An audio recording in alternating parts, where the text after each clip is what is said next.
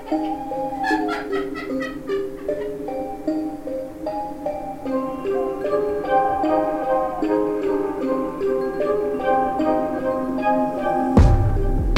kommer nu få höra en berättelse. Det kallas för en folksaga. Det betyder att det är en gammal berättelse som gått från mun till mun i många generationer. Och den innehåller många märkliga händelser, udda personer och mystiska varelser. Kan vara lite läskigt ibland.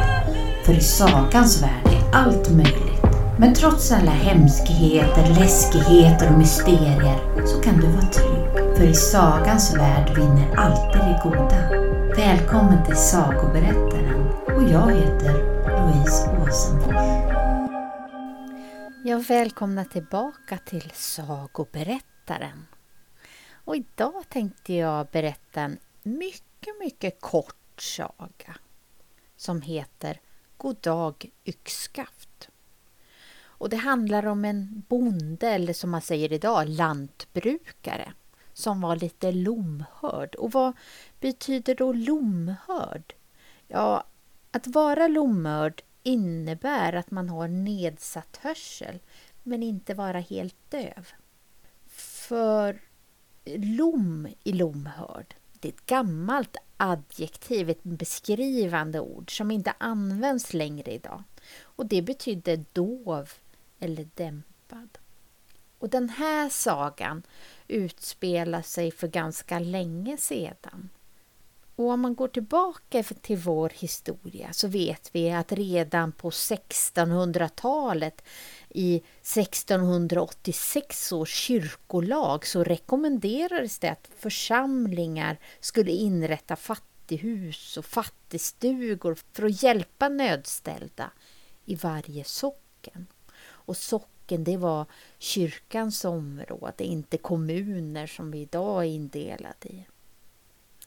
Men först genom 1847 års fattigvårdsförordning så gav medborgaren systematisk och ganska likartad reglering i hela landet om vad de förväntades kunna få som stöd.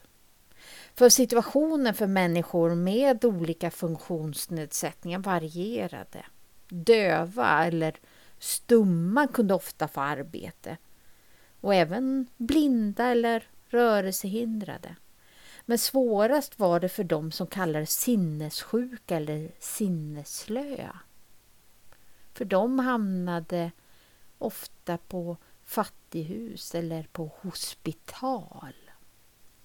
Men den här mannen har jobbat ett långt liv och i och med ett ganska hårt arbete och ett arbete med höga ljud utan att man hade hjälp av hörselkåpor eller liknande så hade han förlorat större delen av sin hörsel.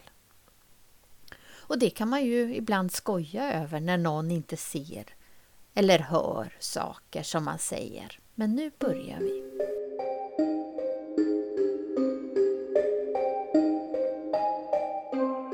Det var en gång en bonde som var lite lomhörd. Bonden hade en dotter som var rar och fin. Och så hade han en häst, ett mycket duktigt kreatur. Och sen hade han en eka som inte var så dum den heller. I trakten där bonden bodde uppehöll sig en lantmätare som åkte runt på olika förrättningar. Lantmätaren uppvaktade dottern för hon var både rolig och kvicktänkt. Och hästen, ja, den ville han låna i tid och god tid, både när han skulle på arbete och på nöje.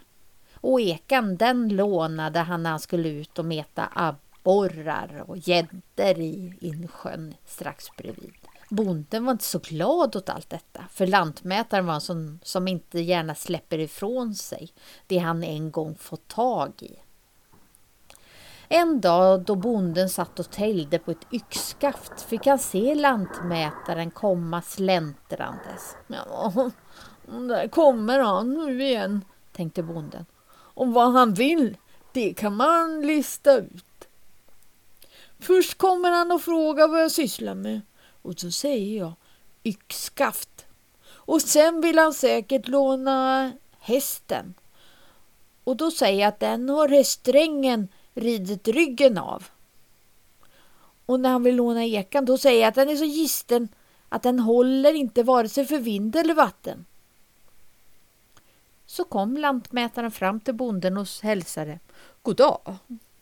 Yxskaft, svarade bonden. Uh, hur står det till med dottern din? undrade lantmätaren. Den har häststrängen ridit ryggen av, svarade bonden. Då brast lantmätaren ut i skratt och frågade. och hur är det med din gumma då?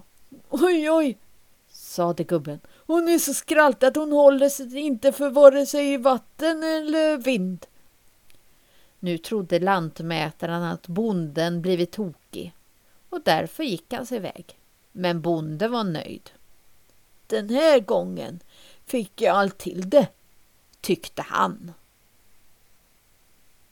Ja, som ni förstår det är inte lätt att inte höra det man borde höra ibland. Men, eh, men slutet gott, allting gott. Och snipp, snapp, snut så var den här sagan slut.